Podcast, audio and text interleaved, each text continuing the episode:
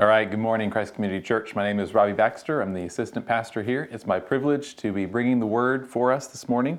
If you would be turning in your Bibles to Matthew chapter 2, we're going to be in verses 13 through 23 this morning. Matthew chapter 2, verses 13 through 23. And let's hear this the word of God to us, his people, this morning. Now, when they, they had departed, behold, an angel of the Lord appeared to Joseph in a dream and said, Rise, take the child and his mother, and flee to Egypt, and remain there until I tell you. For Herod is about to search for the child to destroy him. And he rose and took the child and his mother by night and departed to Egypt, and remained there until the death of Herod. This was to fulfill what the Lord had spoken by the prophet Out of Egypt I called my son. Then Herod, when he saw that he had been tricked by the wise men, became furious, and he sent and killed all the male children in Bethlehem, and in all that region who were two years old or under, according to the time that he had ascertained from the wise men.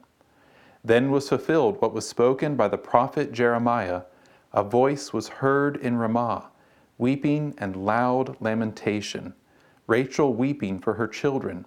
She refused to be comforted because they are no more.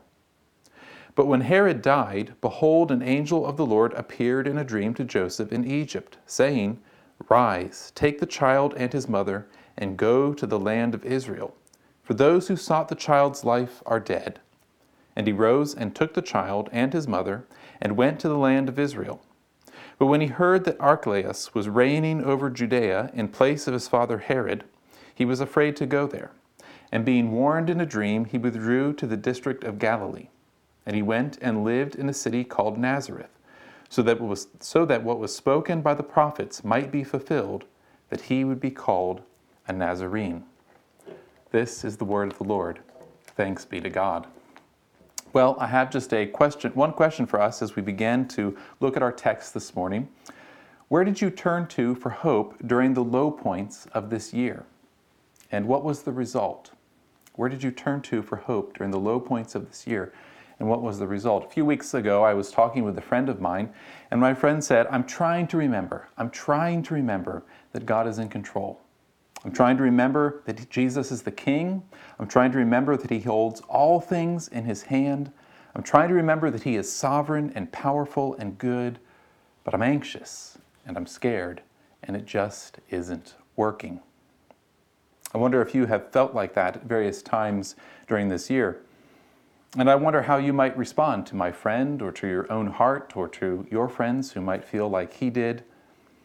People who are trying to remember God's power and God's goodness and God's sovereign control, trying to fill their hearts with the affection that they want to feel for these things, the confidence that comes from knowing they are true, but who are anxious and are scared and who feel like it just isn't working.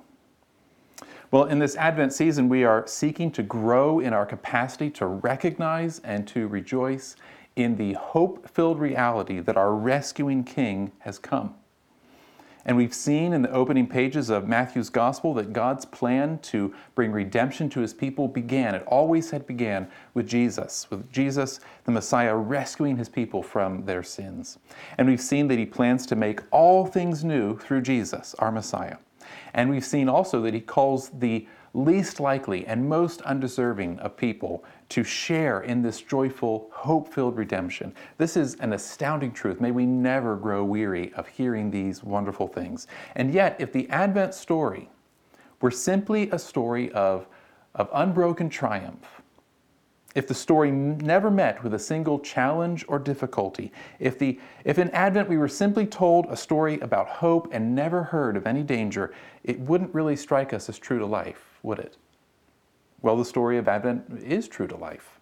It really did happen, and because it really did happen, we have this strange and frightening portion of Matthew's second chapter. In this section of Matthew, we see that Jesus really did enter into our broken, sinful world full of anxieties and opposition and scares, of times when evil seems to have the upper hand, of times when God's happy promises seem veiled and under attack. And by patiently submitting to the Father's will to these trials in obedience to all that God had given him, Jesus really did overcome all this evil. And he promises to bring his people home. So that's the key truth for us from this section of Matthew this morning. Key truth is Jesus has come as the despised servant of the Lord to overcome evil and bring his people home.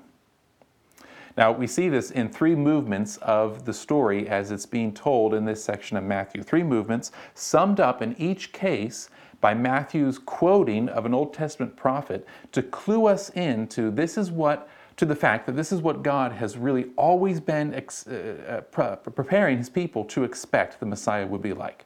So, three movements of the story summed up in each case by a quotation of an Old Testament prophet that clues us in to the fact that God has been, has been preparing us to expect that the Messiah would be like this. So, see the first movement. This is in verses 13 through 15. The first movement is out of Egypt. Now, we see from these opening verses that no sooner had Jesus been born into our world. No sooner than we may suppose the angels had delivered their wonderful message to the shepherds in the field, no sooner had the Magi from the east delivered their precious gifts than the kingdom of darkness, sensing the threat that this newborn king represented to its evil empire, roused its wicked servants with orders to snuff out his light. And so the black hearted King Herod, a man, by the way, despised and really feared by his own people for his cruelty, uh, and finding that his feigned interest in coming to worship the baby Jesus hadn't tricked God, hatched a plan to destroy him. And he sent his henchmen on a mission to bathe the region of Bethlehem in the blood of its babies. Now, let's pause for a minute and recognize that Matthew's straightforward narration of these facts, it's, it's not intended to desensitize us to the horror of what's going on here. It really, it rather starkly exposes the malice and, the violence that brought forth this wicked evil and the tragedy and pain that it produced. And let us notice that this event marked the very beginning of Jesus' experience of earthly life. You know, you know, if ever an event testified that this world stands in need of a rescuing king, surely this is it. And here we find Jesus right in the middle of it. And now let's be clear in our minds there is no greater evil than the evil of trying to snuff out heaven sent redemption. In the category of human crime, what Herod did here probably only stands below the evil of putting Jesus on the cross and Judas's betrayal of Jesus in terms of its sinfulness.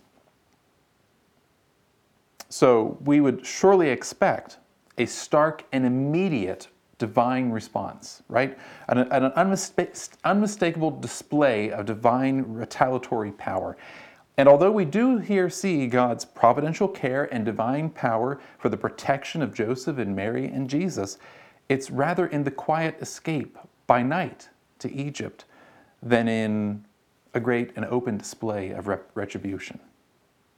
And we can well imagine, I'm sure, Mary carrying the infant Jesus on the road south to Egypt, anxious and worried, trying to remember the message that the angel Gabriel had given to her, trying to remember that this little baby would occupy the throne of his father David, trying to remember all the faithfulness of God which had been so richly shown to his people and even to her, and trying to remember all these things and still struggling to see how it all works out. And yet there was Jesus right in the middle of it. And we see that after a time of patient waiting, Herod died and God called this little family back out of Egypt so that, Matthew tells us, what was spoken by the prophet Hosea might be fulfilled. Out of Egypt I called my son. So we see here that Jesus was to be a new kind of Israel, once called out of that land of darkness before by God's mighty hand and outstretched arm, and now called out of the land of refuge in a quieter way, finally to put an end to evil by his faithful obedience to all of his Father's will. We find Jesus right in the middle of it. So that's the first movement, out of Egypt. We come to the second movement. This is verses 16 through 18, out of exile. Well, the baby Jesus had escaped Herod's slaughter. The other babies in and around Bethlehem had not.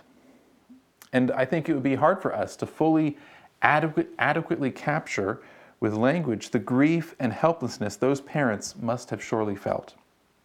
Perhaps they were trying to remember God's promises that death is not the final word. Perhaps they were trying to remember his sovereign goodness. But they were afraid and grieving, and it just didn't work. And so Matthew chose Jeremiah 31:15 to remind us that something important here was being fulfilled. Now, it's important for us to kind of recognize some of this is, is, background, so we need to kind of be clued into what's going on. Ramah was in the neighborhood of Bethlehem. It was the place where Rachel, the Israelite patriarch Jacob's most beloved wife, was buried. And in Jeremiah's day, it was the, one of the centers where the Babylonian exile of Judah began. And so the Jeremiah passage vividly portrays the sense of loss experienced as the southern kingdom of Judah followed the northern kingdom of Israel into exile. It's, it's so deep that that sense of loss that Rachel is here figuratively pictured as weeping for the loss of her children, the, the tribes of Israel. The kingdom of darkness in Jeremiah's day seemed to have its upper hand in Jeremiah 31:15. And it appears in Herod's day to have had its upper hand with the slaughter of the babies of Bethlehem. Rachel is weeping for her children. And yet, with this passage, Matthew draws our attention to something even deeper than this. For in the verses before Jeremiah 31:15, we read, "He who scattered Israel will gather them, for the Lord will ransom Jacob. I will turn their mourning into gladness." And immediately after 31:15 we read, "This is what the Lord says: Restrain your voice from weeping and your eyes from tears." For your work will surely be rewarded, declares the Lord. They will return from the land of the enemy. So there is hope for your future, declares the Lord. Your children will return to their own land. After this, this almost unbelievable sense of loss, this, this deep grief, this wondering, how can the good promises of God that He's given to us be, be true? We, we, we've trusted in God's faithfulness, and yet here is this, this experience of exile. How can all of this be true? And God's promise of His faithfulness, of His redemptive love and mercy come through right in the middle of Jeremiah 31. And so Matthew is cluing us in that something deeper is going on than merely Herod gaining the upper hand. Something as deeper is going on than the slaughter of Bethlehem's babies, as tragic and as sorrowful as that is. The Babylonian exile seemed to utterly dash the hopes of the great promises of God to the people of Israel. And perhaps they tried to remember God's sovereign care, but it just wasn't working. And so God gave them a renewed promise. The exile was not the end of the story. And now, centuries later, the escape of the baby Jesus from destruction and his return from exile points to the fuller fulfillment of these confident promises. As, as Knox Chamberlain, a, New Testament scholar, points out, this event inject, injects new life into all the promises to the house of David. Now that God has rescued the young Messiah from death, there is renewed hope that these promises will indeed be fulfilled. So Matthew is cluing us in to recognize in the, in, in the fact that Rachel is weeping for her children, in this horrible slaughter of Bethlehem's babies, there is hope because the Messiah has escaped this death. And the promises that God once gave Israel, that their children will return to the land, that death is not the end of the story, are in the process of being fulfilled. The King is on the move. And when we are anxious and scared and trying to remember just doesn't seem to be working, Jesus is with us. Hear how John Calvin helpfully puts it. I, I particularly appreciated it, this, this quote as I was preparing this sermon this week. He says this We must always bear in mind the purpose of God in training His Son from the commencement under the discipline of the cross, because this was the way in which He was to redeem His church. He bore our infirmities and was exposed to dangers and to fears that he might deliver his church from them by his divine power and might bestow upon it everlasting peace. Listen to this. His danger was our safety. His fear was our confidence. Not that he ever in his life felt alarm, but as he was surrounded on every hand by the fear of Joseph and Mary, he may be justly said to have taken upon himself our fears, that he might procure for us assured confidence. And again, it's the confidence that comes from knowing that Jesus is with us. He has experienced these things with us. He has borne these things in patient obedience to his Father's redemptive will. He has promised to bring us home. So, out of exile, that's the second movement of our story. We come to the third. This is in verses 19 through 23 into Nazareth. Now, Matthew tells us that Joseph and his family resided in Nazareth so that what was spoken by the prophets might be fulfilled, that he would be called a Nazarene. Well, up to this point in Matthew's gospel, whenever Matthew quotes a, a specific prophetic utterance from the Old Testament, he introduces the quote by saying something like, This was done so that what was spoken by the prophet, singular, might be fulfilled. But now he introduces this particular fulfillment by saying, So that what was spoken by the prophets, plural, might be fulfilled. And notice that this difference is not accidental, and it is important. For you will not find an Old Testament prophet who says anything about Jesus being called a Nazarene. You would flip through your Old Testament in vain to try to find a specific prophecy that, that, that says that. But you will find the whole Old Testament uh, prophetic witness pointing to the fact that Jesus would bear the scorn and contempt that came from being from a little, out of the way, bummed out loser town like Nazareth. So it is like Matthew is saying, this fulfills what we know the entire testimony of all the Old Testament prophets is pointing us to. Jesus would be despised. And indeed, particularly in the suffering servant passages of Isaiah, we find that this is a dominant theme of Old Testament messianic prophecy. D.A. Carson helpfully puts it this way He says, Nazareth was a despised place, even to other Galileans. Here Jesus grew up not as Jesus the Bethlehemite with its Davidic overtones, but as Jesus the Nazarene with all the opprobrium of the sneer. When Christians were referred to in Acts as the Nazarene sect, the expression was meant to hurt. First century Christian readers of Matthew who had tasted their share of scorn would have quickly caught Matthew's point. He is not saying that a particular Old Testament prophet foretold that the Messiah would live in Nazareth. He is saying that the Old Testament prophets foretold that the Messiah would be despised. Our rescuing king made his home in Nazareth. The one who came to bear the scorn and sin of the world made his home in Nazareth. The one who came into our world to rid it finally of evil, to atone for the sin of his people, to shine like a white hot incandescent light into this world of darkness, to topple the kingdom of sin and wickedness, to expose the emptiness of its lies, to pull to shreds the most brutal and complicated of conspiracies, to bring about abundant and eternal life and joy inexpressible. This king made his home in Nazareth you know, you know, what a rebuke this is to all of us who have said this year, well, you know, it takes a little bit of ego to be an effective leader. It takes a little bit of ego to get things done.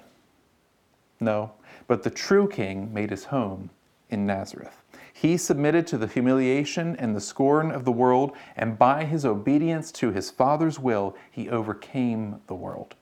And when the proud and the boastful lie in their graves, all the accomplishments that they achieved in this world will turn to ash, and Jesus will still reign. What a rebuke this is to all of us who put our trust and our confidence in those who do not follow in the way of Jesus, who do not bear the, the scorn and contempt of this world in patient obedience to his Father's will. Yet this is what Jesus did, and by this obedience he overcame.